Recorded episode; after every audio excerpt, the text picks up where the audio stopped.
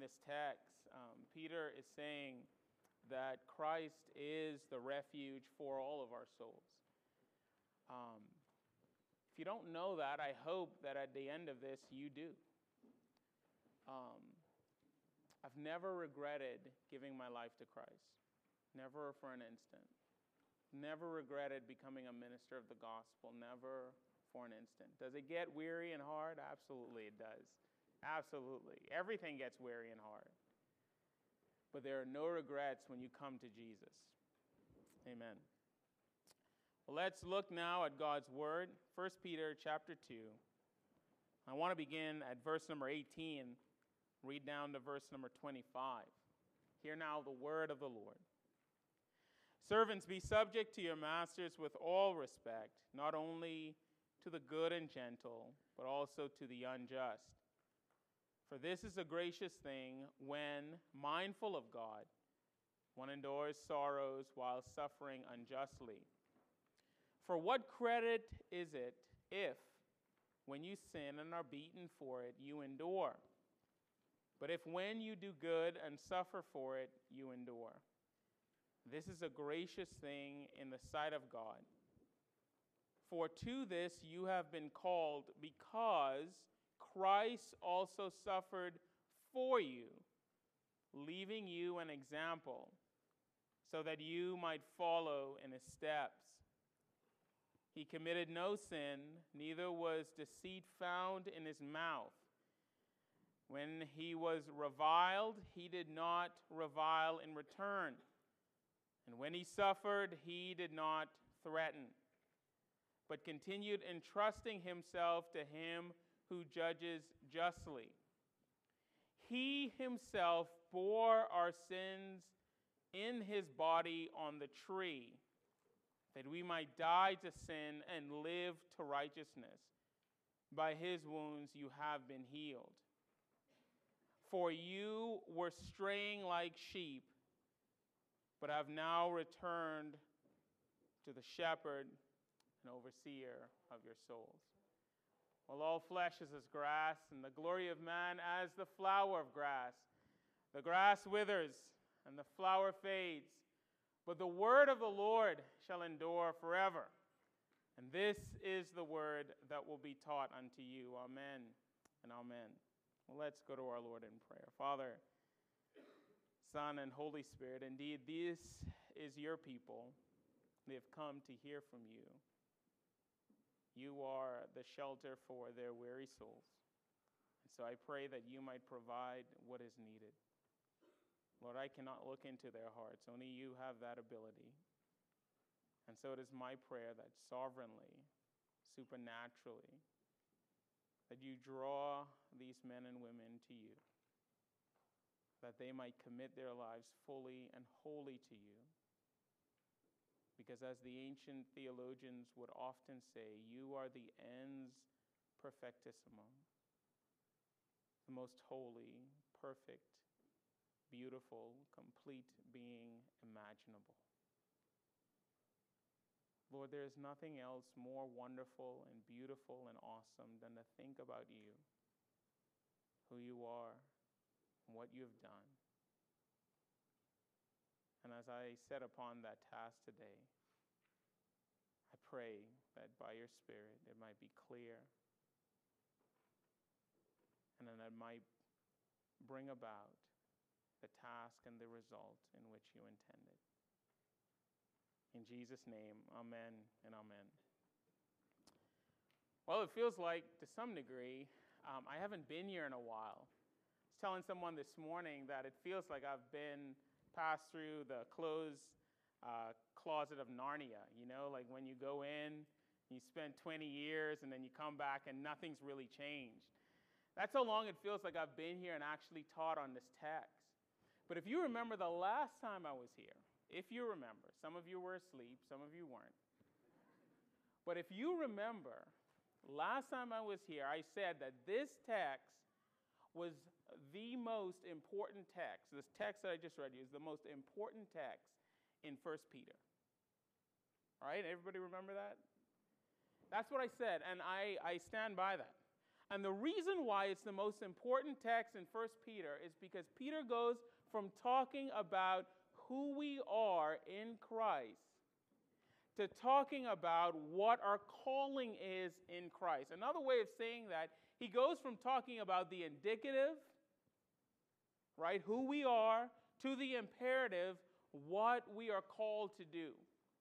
And isn't it the case that if you go back to 1 Peter chapter 1, when Peter talks about our justification, he talks about Jesus Christ being central to that. In fact, at the very beginning, he said, To the foreknowledge of God the Father, the sanctification of the, uh, of the Spirit, and obedience in Christ. Then later on, he says that we are born again because of Jesus Christ. Your justification is grounded in who Jesus Christ is. So now that he moves from talking about your justification, that you are now a holy nation, a royal priesthood, now he switches and he starts talking about your sanctification, how you should live that out. And isn't it the case that when he starts talking about your sanctification, he starts talking about who? Well, Jesus Christ. The, the text right here, verse 21 down to the end of um, the chapter, theologians say is the most succinct and complete expression of Christology. Both who Jesus Christ is and what Jesus Christ has done. If you're ever talking to someone about Jesus Christ and they said, Who is Jesus Christ? and you're just drawing a blank, open your Bible and turn to 1 Peter chapter 2, verse 21.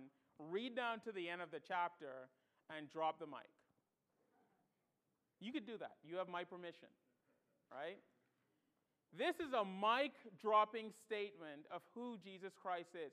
It's probably the most complete statement in all of the New Testament in who Christ is. It touches everything. I, I kind of looked at it. It talks about his incarnation, the fact that he, that Christ actually came, came to be an example. It talks about Jesus' active and passive obedience, that he lived this holy life as an example. That's the active, passive, meaning he died on the cross. It has the idea of passion. It talks about Jesus Christ's penal substitutionary atonement, a view of the atonement that you and I hold or should hold in which Christ gave himself on behalf of us. It talks about Jesus' death, burial, and resurrection, that by his wounds he was b- abused for us. By his wounds we are healed. And it talks about Christ's session, that right now he is the shepherd that oversees your soul. This is the most complete statement on that in all of Scripture. But not only is this high theology, I want you also to see this is eminently practical. You know, every now and then you read a statement um, that somebody else wrote, and you know that the Holy Spirit is all over it. That happened to me recently. And it actually speaks to this text. I read a commentator said this. He said, A wrong view of the Messiahship leads to a wrong view of discipleship. Now, notice what he's saying because this is important. What you, and by you I mean the people that are listening to me, what you believe about Jesus Christ impacts how you live your Christian life. What you think about him, how you perceive him, what aspect or what role he has in your life is eminently important to how you live out your Christian life. If you misunderstand who Jesus is, if you misunderstand the high role that Jesus Christ have in your life, then you'll misunderstand the Christian faith. You'll misunderstand your role as a believer. You'll misunderstand what it, what it is that you're called to. It is eminently important. I remember being in a seminary class, and it was like a history of Christianity class, and we were going through um, the ecumenical councils, the, the first seven, right? And I remember somebody sitting down there, and we had gone through them, and somebody raised their class. It's like, why do we have to learn this stuff anyway? That's a weird question. You're in seminary. You're in a Christian uh, history of Christianity class. Of course, you need to learn this, right? To which my teacher, and, and you know, he was filled with the Holy Spirit when he said this. He said, Listen, if you, the reason why these men, for almost 400 years, hammered out who Jesus Christ is, you know, whether it was in um, the council at Nicaea or Ephesus or Constantinople, um, you could go through all the seven councils. You could go through all the heresies Arianism, Apollinarianism, right? All of the Christian heresies. The reason why they spent so much time hammering out, dying for, wrestling with the, the person and work of Jesus Christ is because they understood if you misunderstand Christ, you misunderstand Christianity. If you don't grasp who Jesus is, you cannot truly be a Christian.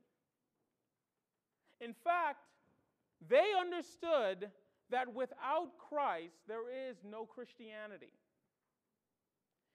Recently, um, a group of us meet Monday at about 4:30, and we've been dealing with the issue of pornography in the church. And by the way, if you struggle with the issue of pornography, I highly recommend you come. Meets on Monday at 4:30. And we've been going through um, Colossians. Now, look, I've read Colossians about all the way through about 20 times or so. And I've read portions of it probably twice that much. And just recently, I read Colossians chapter 1. And, and in Colossians chapter 1, it talks about Christ, but it talks about the preeminency of Christ. And for the first time, in my whole time reading the book of Colossians, it really struck me how the Bible says that you and I need to have Christ factor preeminently in our lives. That he is before all things, that in him all things consist. Over and over, Christ talks about uh, the Gospels and, and, and the Bible, really, especially the New Testament. They talk about the preeminency of Christ. Why would they talk about the preeminency of Christ? Because if Christ is not preeminent in your life, you are not a believer. You have no Christianity. You don't understand Christianity. I have a young man um, that I know we've been praying for him. A group of us have been praying for him. He's a, he became ordained. I was there when he became ordained. I voted for him when he became ordained. That now he's walking away from the faith. You know why he's walking away from the faith?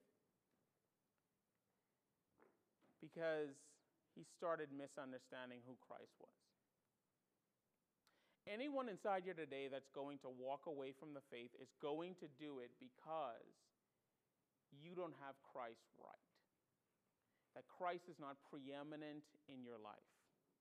That he's not the sole reason for why you wake up in the morning and you do what you do if that reality is not central to your life, you, my friend, are on a slippery slope to unbelief and walking away from the faith.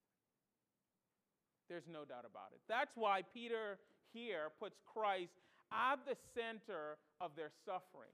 Because if he is not preeminent, if you are not following Christ, if you're not believing in Christ, if Christ isn't central to who you are and what you do, you are on a slippery slope down to unbelief and walking away from the faith. Now, this text is incredible because it reminds us of two central truths about who Jesus Christ is and what Jesus Christ did for us.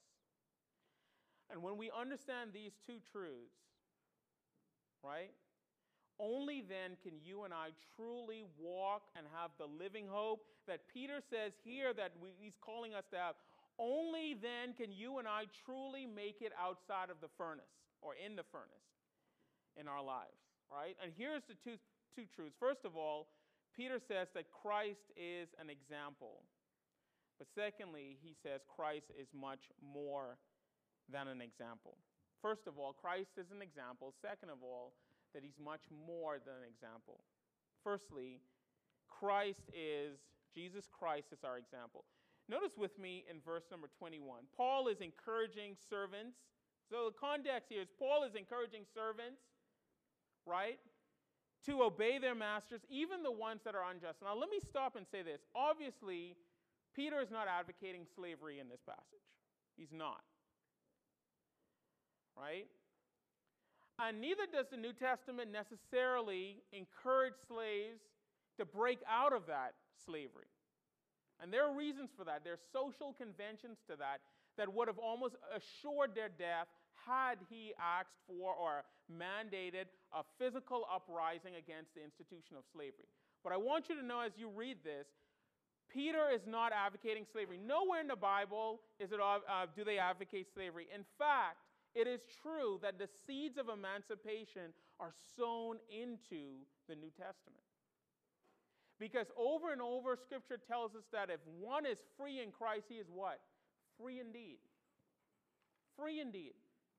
So Peter isn't advocating here slavery, but he's saying if you find yourself in a situation where you're being treated unjustly and there's no way you can break out of that situation, he's saying, remember Christ because now Christ suffered in the same way, being an example for you.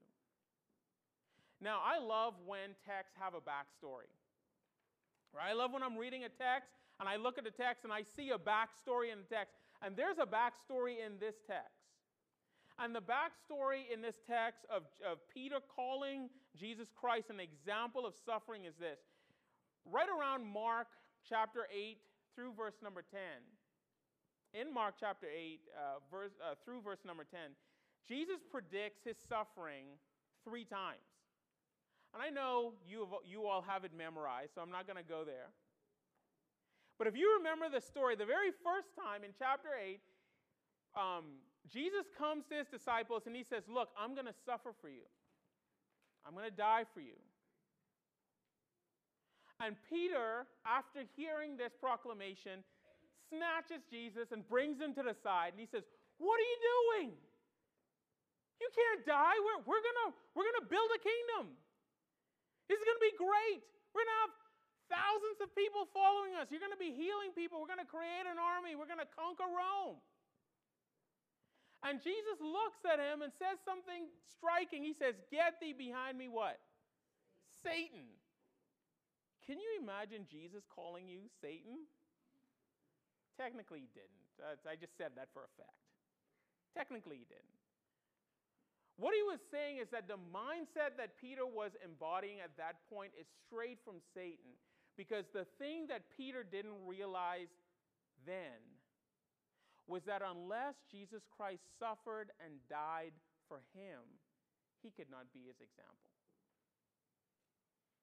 And it wasn't until after Jesus Christ died, rose from the dead, and came back, Peter made a startling revelation. In fact, Peter is the only one in the New Testament that actually makes this connection explicitly he identifies Jesus as the suffering servant of Isaiah 53. In fact, if you read Isaiah 53 and you read this portion of 1 Peter, you'll see that 1 Peter uh, 2, verse 21, down to the end of the chapter, is just dripping with the text of Isaiah 53. This suffering servant, this Messiah that came to die for the sins of his people. This is all over 1 Peter chapter 2, at the end of it explicitly. And so, what Peter is doing here is this he is connecting the Messiah that was prophesied in Psalm 53 to Christ. And he's saying that this same Jesus Christ that walked with us and talked with us and lived with us is the prophesied Messiah who would come and be an example of what true suffering really is. He is the archetype. And I love the fact that he uses the word, the Greek word that he uses there, is beautifully translated as an example. In fact, the word itself indicates that he is the Messiah.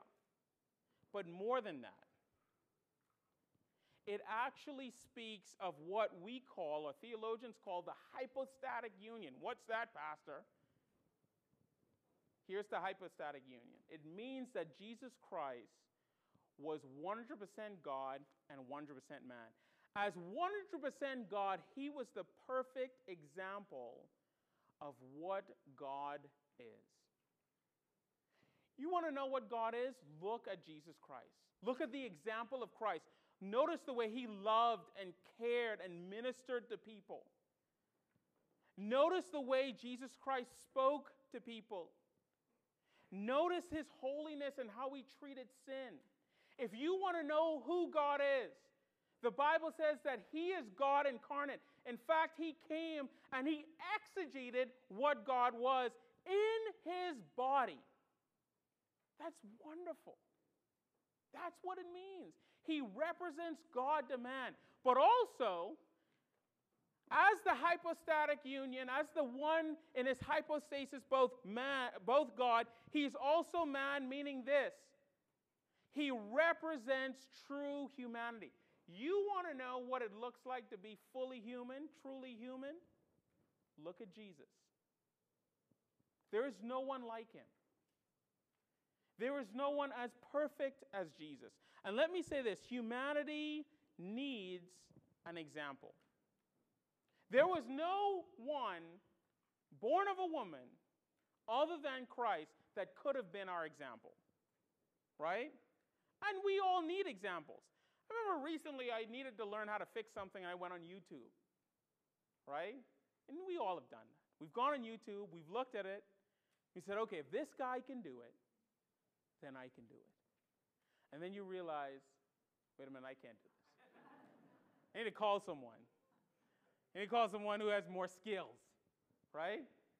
But isn't it interesting? Isn't it interesting that Peter says that Jesus Christ came leaving us an example? What's the next portion after that? So that we might do what?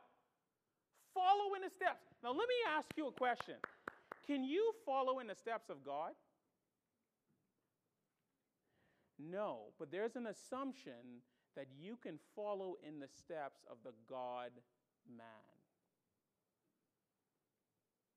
That's why in Philippians chapter 2 it says Jesus Christ came and took on the form of a what? Servant.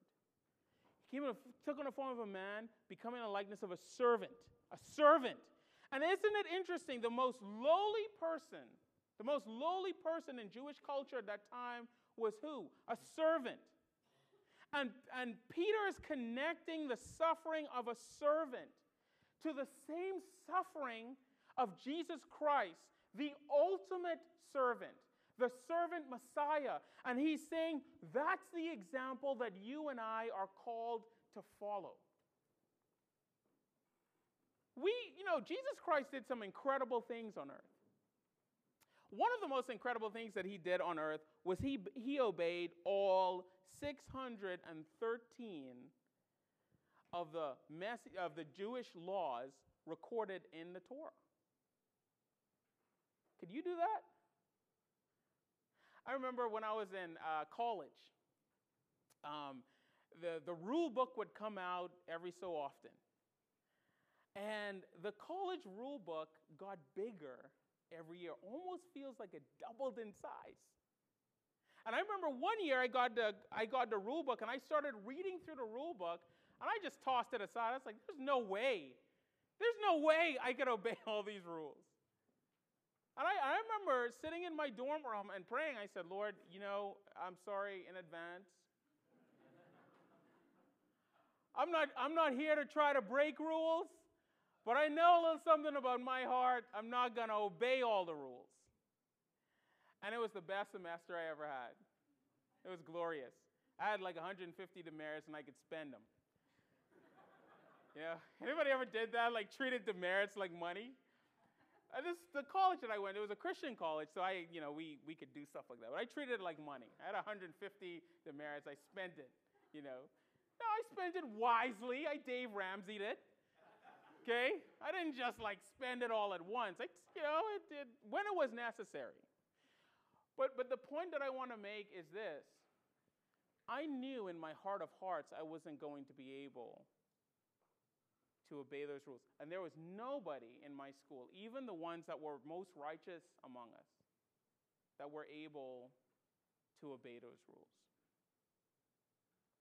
But you see, what Peter is saying here that there is one that was incredibly righteous, the most righteous person that ever lived. He was both God and he was both man, and he obeyed those rules fully and completely. And when you give your life over to him and entrust your life to him, and you are in union with him, it is possible that you can follow in his footsteps. Not that you will be perfect, but because his footsteps make it possible for you to follow in his footsteps. That's the gospel. That's the gospel. That, that's our calling, by the way. Our calling is to follow in the footsteps of the one who has gone before us. Now, there are some people I know you know, they become Christians and they don't like the idea that they have to be an example of a Christian. Because they say it's hard, and it's difficult. But that's your calling. Now, it's not everybody thinks that way. I remember several years ago, Charles Barkley. Um, Charles Barkley did a controversial, uh, uh, what was it, commercial. And in the commercial, Charles Barkley said this He says, I am not a role model. I'm not paid to be a role model. I'm paid to wreak havoc on the basketball court. Now, here's what Charles Barkley was saying. He's saying, they don't pay me to be an example. They just pay me to rebound the ball and put the ball in the hoop. That's why I get paid.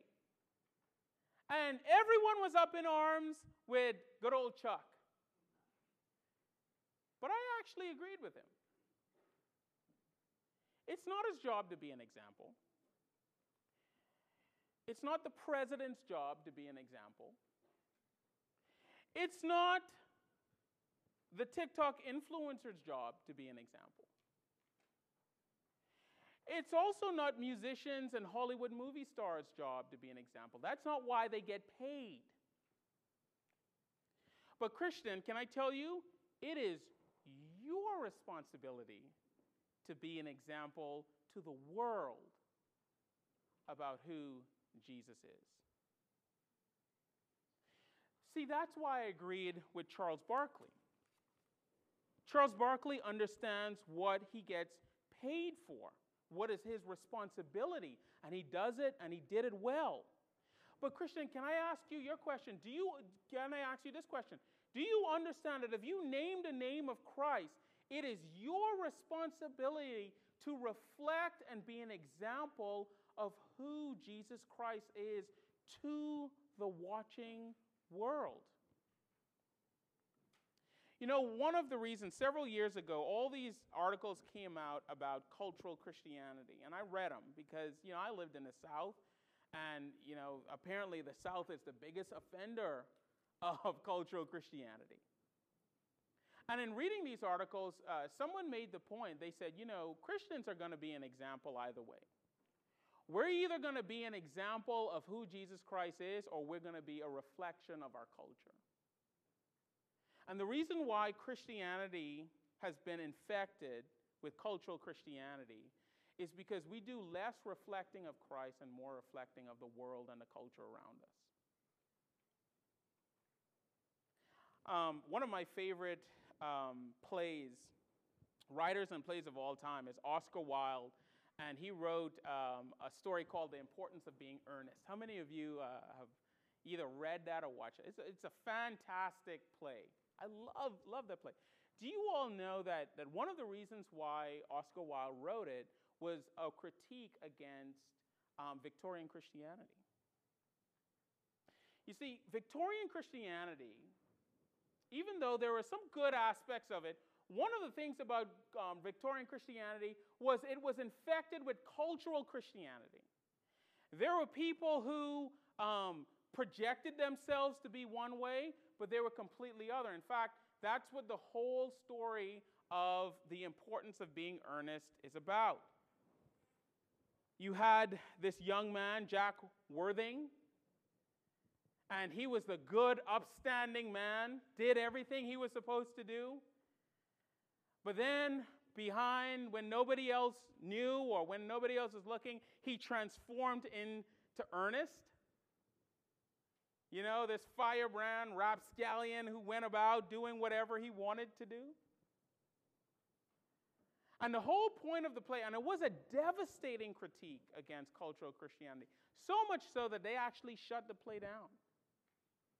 Why did they shut the play down? The reason why they shut the play down is because Oscar Wilde put his finger on the hypocrisy of Christians and Christianity. And it's this that they were reflecting more of their culture and the world than they were about Jesus Christ. Yet they expected everyone else outside of their tribe to reflect Christ. And it's true even now.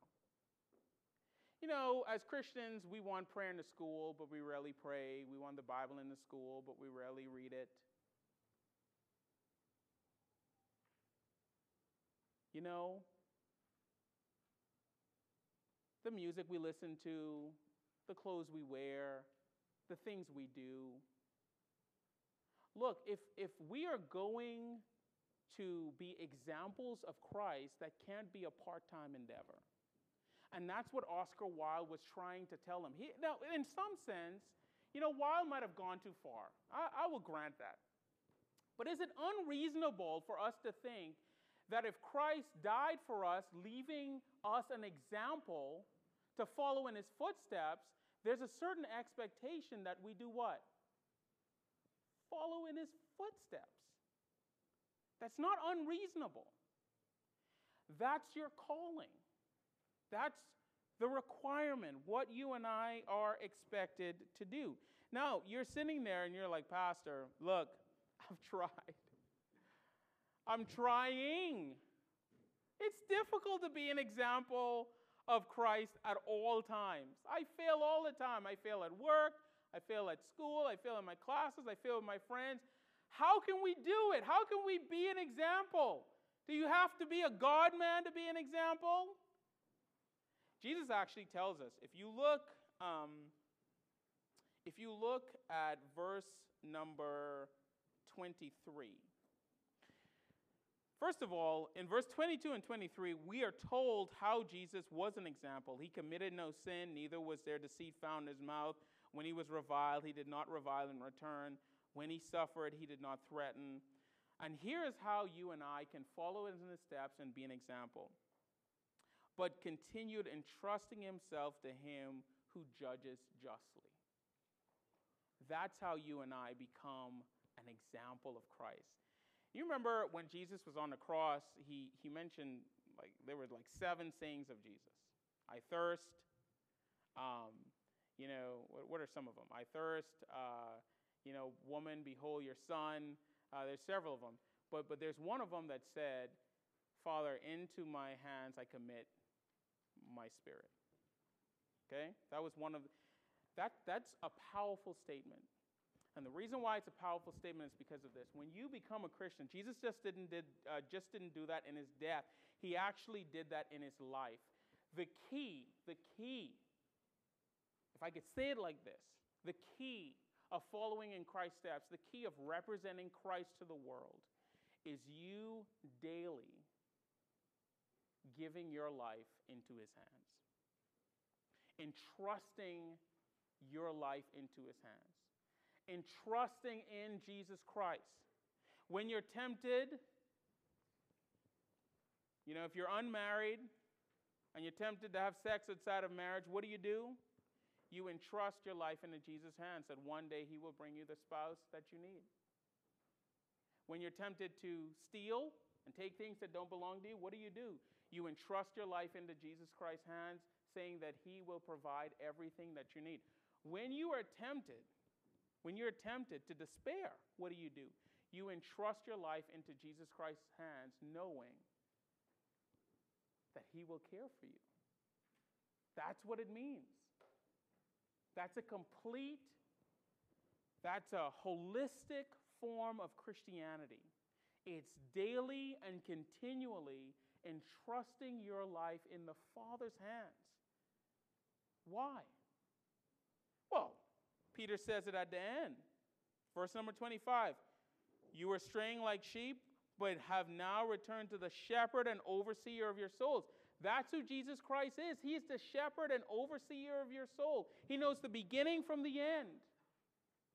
And when your life in his, is in his hands, he cares for you and provides for you and oversees in your life. You and I, as God's people, we should be free from worry. We should be free from, no, not, you know, not concern. Worry, yes, but there's some healthy concerns. But by and large, we should be free from worry. We should be free um, in many ways from the sins that so easily beset us. And the reason being is because we understand fully and completely that our lives are turned over in Jesus' hand. Now, real quick,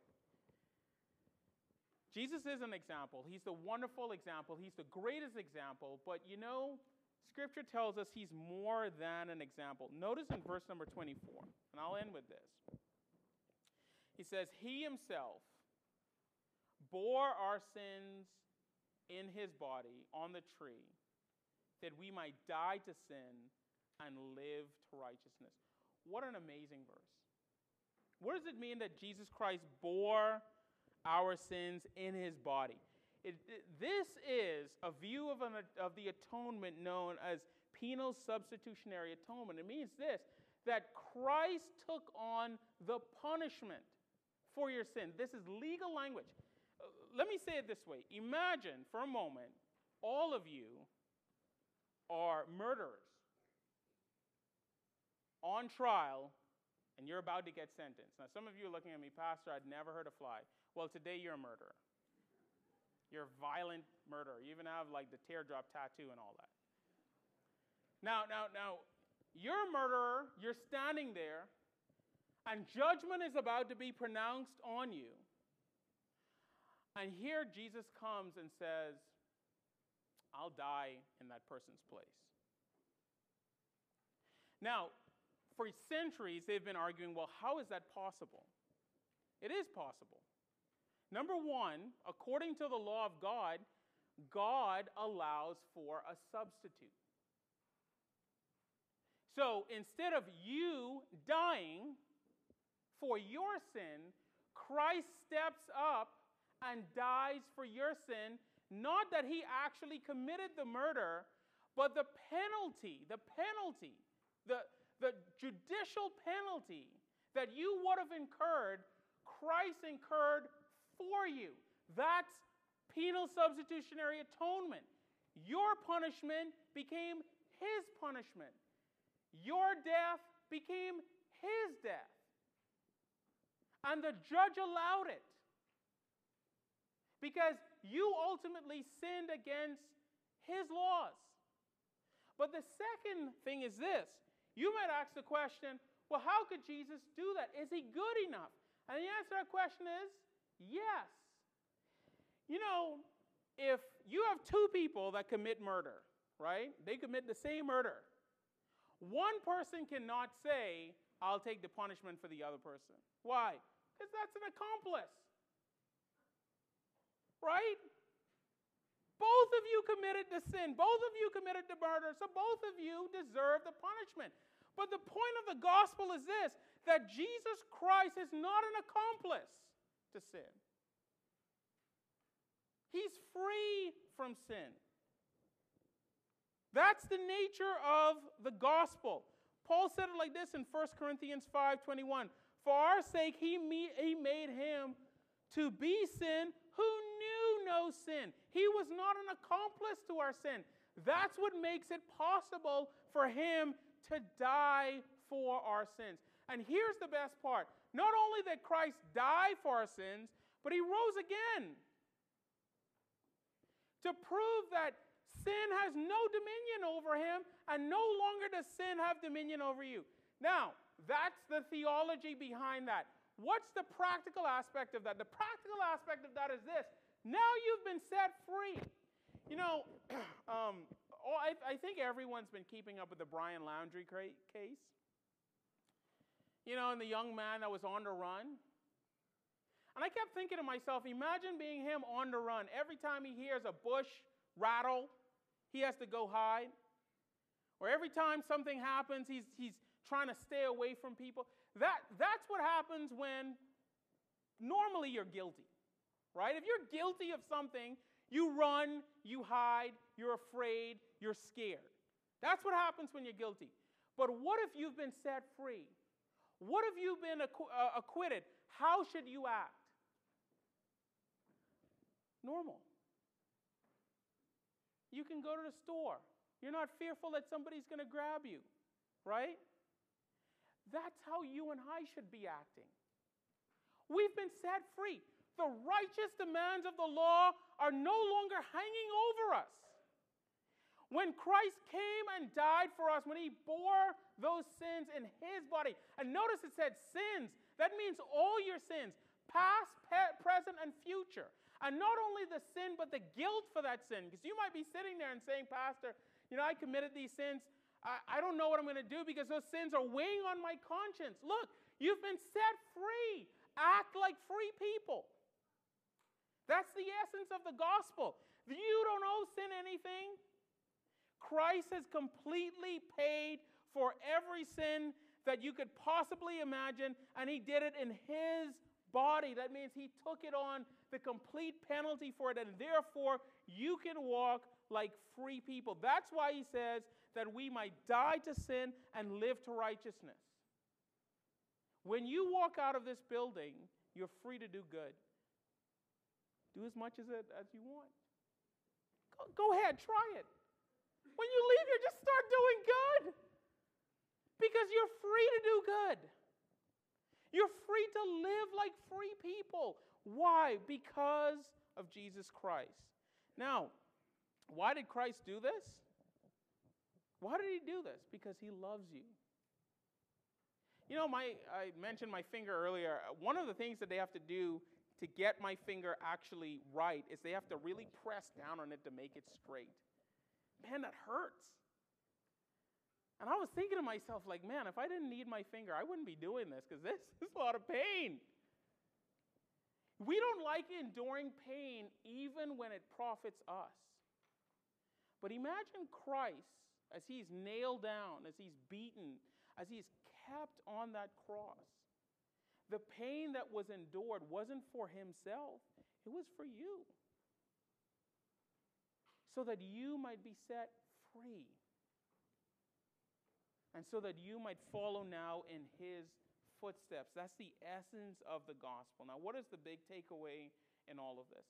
The big takeaway is simple that we commit our lives to the task of following in his steps. We've been set free, we've been made free, there are no more liens on us. There's no more, um, there's nothing else that is required. You're free to do good. So go do it.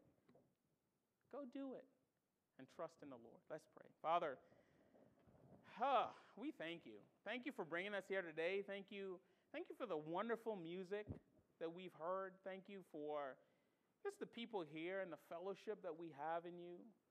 Thank you for your word that reminds us constantly of who you is and what you did for us. And now we, as your people, are set free and we can leave here and we can just do good. Man, that feels good. Feels good to do good. Um, bless each and every one of us inside here today. Lord, I, I have no illusions that one sermon would answer all questions or one sermon would cause us to just walk out of here and never have a problem with sin. That's why we need that's why we need Sundays. But I pray that even today we might be mindful of Jesus and our deep need for him to have him preeminent. Bless us now in Jesus' name. Amen.